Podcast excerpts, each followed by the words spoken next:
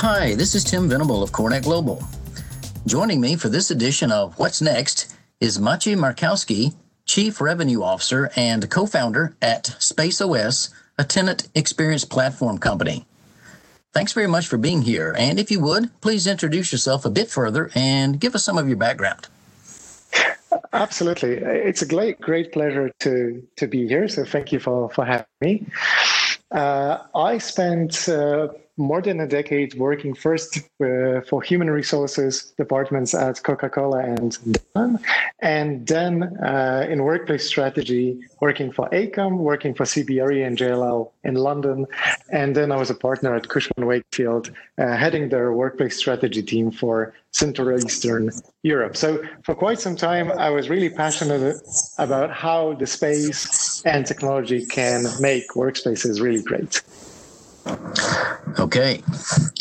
You know, right now, the number one challenge facing corporate real estate is return to office. How to do that, when to do that, how to do it safely. Number of barriers there. What do you think is the biggest barrier to people coming back to offices? I think there are plenty, to, to be honest. And I would divide them into three groups. It's reality, just the objective reality of things that it's hard to assure safety.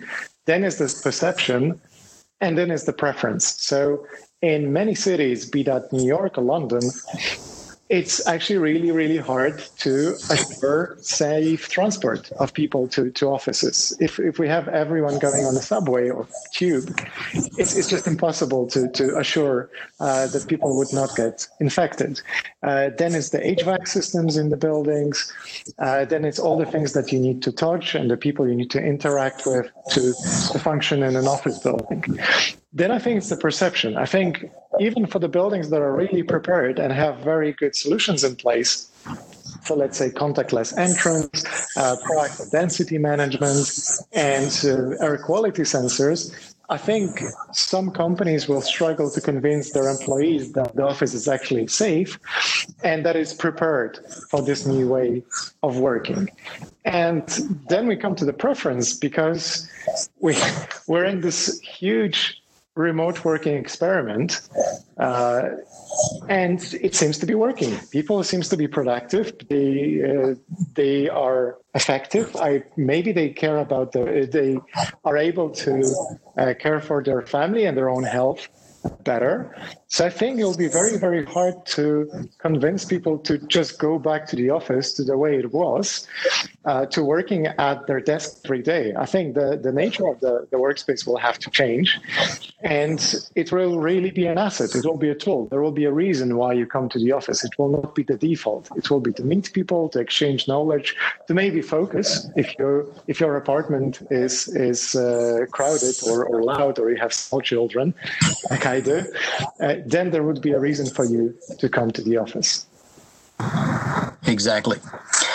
So, what about technology? How can how can technology help us in coming back to the office? Well, I think it's it can really really help us in many ways, and I I repeat that we are very very lucky that this COVID crisis happened now and not 30 years ago. I mean, it, it's hard to imagine the impact on society and on the economy if we were in a place where, you know, video calls were, were not working properly. It would be very, very difficult. But when it comes to coming back to the to the office, I think technology can uh, solve quite a few problems. And we, we SpaceOS to uh, to do just that. So number one is making as many things contactless as possible. So from uh, parking to using the elevator, access control, going for the turnstiles, but also ordering your, your coffee or getting your lunch. If you're able to do it in a way that com- that you don't have to interact with other people, that actually makes you much safer. Same with guest registration. If the receptionist is not the one person everyone speaks to, but maybe uh, any guest that is uh, invited just gets a QR code and can let themselves in, we are actually making a lot of these things completely contactless and, and by definition much safer. Then it's the other area which is really making sure uh, that the spaces are not too crowded. One one side of it is making sure the air uh, is, uh, is clean and and uh, changed often enough, so air quality sensors or improved HVAC systems can be of tremendous help. Uh, but then it's the it's just making sure how many people can come to that space. Uh, unless you have uh, really hospital grade uh, HVAC in the building, which of course is very very rare, uh, it's almost impossible to assure that with the regular number of people. So what, what we actually introduced is proactive density management. We our, our, kind of work name for it is social desk booking, which means that any person can book a desk or any workspace for themselves within the office. They can actually check who from their team is present on that day. Uh, they can also uh, book a desk for themselves and for their colleagues to make sure that all of them will be working relatively closely closely in in the office. We we see that the social aspect is becoming more and more important. It's it's it's not that will I be able to get to the office, but does it make sense for me? Is there a point for me to go to the office? So we see this as something very very uh, powerful and very very uh, useful. And then finally, I think there is a great role in technology to improve communication. And, and that's to assure that people know what to do, which areas are safe, when things are cleaned, and that they know that if they, for instance, use the desk before somebody else can book it, that it was clean. So automating these notifications to the cleaning crew and to really manage the, the, the, hygiene and kind of flow of people through through the building. And I, I would not underestimate um, how hard it will be to convince people to, to go back to uh, to to the office if the whole point is hey you used to be coming to the office just just do it again now i think amount of money we would have to pay somebody to come to the office if they don't believe it's safe there we ju- would just make it impossible to, to bring people back to the uh, to the workspace. Sure okay. Now uh, about the daily workspace experience what can be done to improve that the daily workspace experience well, well i think there's a lot actually so anything that we can do. So number one, improving the um, the kind of collaborative aspect of the office that I can actually figure out where people are, the people I want to collaborate with, that I can book the spaces that exactly match the kind of uh, tasks I need to do. Uh, I think that, that that's that's tremendous. If I'm also able to uh, safely order food and just pick it up. Don't don't, don't wait in line. So a lot of and our issue a report, uh, sorry, report an issue in just a couple of clicks.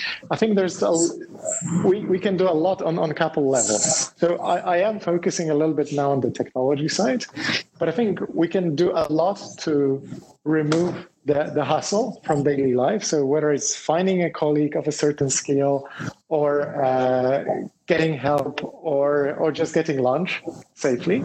Focusing on providing the spaces that support the tasks that we need to do and support collaboration or focused work. I think that's the simplest way i can put it because the the idea of by default i'm going to the office to sit at a desk in a cubicle or in an open space i think that's very much dead. I think we will be in a place where people will be coming to the office two three days uh, a week some of them will come five days a week if they if their role required. Then will come one or two days. Uh, but I think the kind of obligation to show up, I, I think that's that's uh, that will be on the way out. Sure. You know, we hear a lot these days, just in conversation with people in, in corporate real estate and more broadly about the new normal, you know, the new normal. What do you think will be the new normal of workspaces after COVID 19? So I think it'll be more or less what I what I just described. I think the remote working will uh, remain a big part of how we work.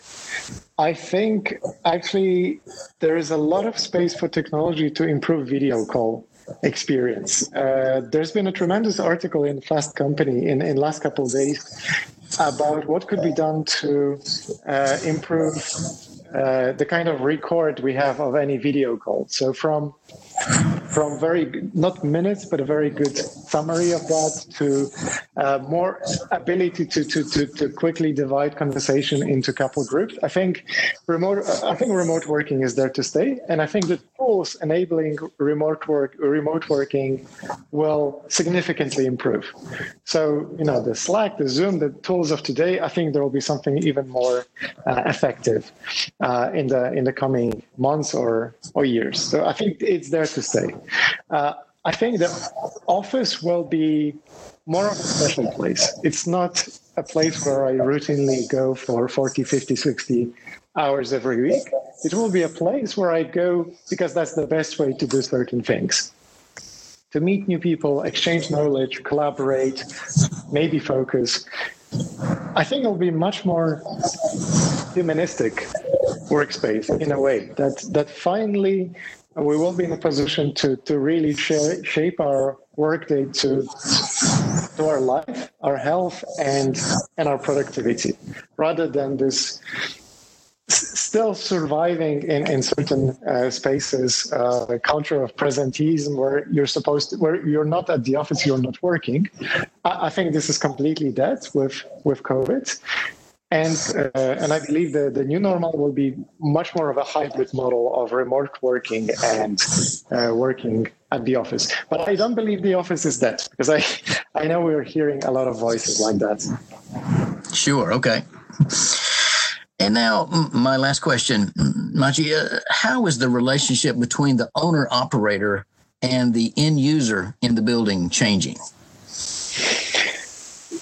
Well, I, I, wouldn't even say I wouldn't even say that it's changing. I would say there's finally a relationship there, because typically when we're talking about a world of five, ten year leases, uh, a typical asset manager, a typical landlord well, I don't want to say they were just purveyors of concrete boxes, but they were very much financial players thinking about okay, we will create an office building, we will uh, rent it to, to a big corporation for a significant period of time, and then we kind of stand back. I think what what is happening right now is this B2B business is becoming much more a B2B to C business. Uh, that the WeWorks, Knotels of the world really uh, increased the expectation of end users in, in office buildings of the service that they can expect and also the, the technology. They they want to be able to, to get into the building using their uh, smartphone as a remote control. They want to uh, be able to communicate issues effectively, get food, get help, get services. And I think landlords finally understand that they really need to have data about what actually people do in their building and what their preferences are. Uh, I think also that the leases will actually shorten. I think that there are very few companies today that will feel safe or comfortable signing a, a five to 10 year lease. I think they will be shorter, and that would also mean uh, that opinion of people will be much uh, bigger indicator as to whether a company will leave an office building. Today, you, you can have a very frustrated workforce, and if the CFO or, or head of real estate of a company believes that um, this is actually a very cost effective workspace, there is a good chance they will stay there for quite some time. Shorter leases and with this kind of war on talent and with office really being an asset, I think the, the, the voice of the end user will be much louder heard. And I think the landlord will step in, or I really believe they should, uh, to, to provide better level of service and and really to understand uh, the users better. And, and particularly if you uh, introduce a solution like SpaceOS into an office building, you, you have very, very good understanding of what actually works in your building, what spaces are used, uh, what kind of um, activities or initiatives you have are popular and how they are rated and you can actually make much much better decisions. And i think the kind of conversation uh, landlords will have with occupier uh, not only with end users but with the occupier will be much more interesting. It will not be okay you're getting that much space uh, for that much money and look this is a great location and maybe this is LEED certified. I think this will be much more along the lines we have a building that the conference suite is very well rated. Uh, people mention this in their onboarding as the reason why they chose that job. This is the level of satisfaction of people in that building. Uh, this is the quality of services. This is the quality of restaurants and, and the choices people have here. So I think a landlord will be able to convey to occupier, look, this building can really become uh, a talent attraction for you. And if we add safety as a concern, I think there will be huge winners and losers in terms of landlords uh, and those who are able to adapt and make their buildings safe and attractive will reap huge rewards. And those that won't, I, th- I think it will be very, very difficult times for them. Okay, excellent. Well, Maciej, it's been great talking with you today. And I want to again thank you very much for sharing these very helpful insights with CoreNet Global. Thank you so much. It was a great pleasure. This concludes this episode of What's Next. Want to record a podcast of your own? Have an idea or point of view you'd like to share? Visit corenetglobal.org to learn more.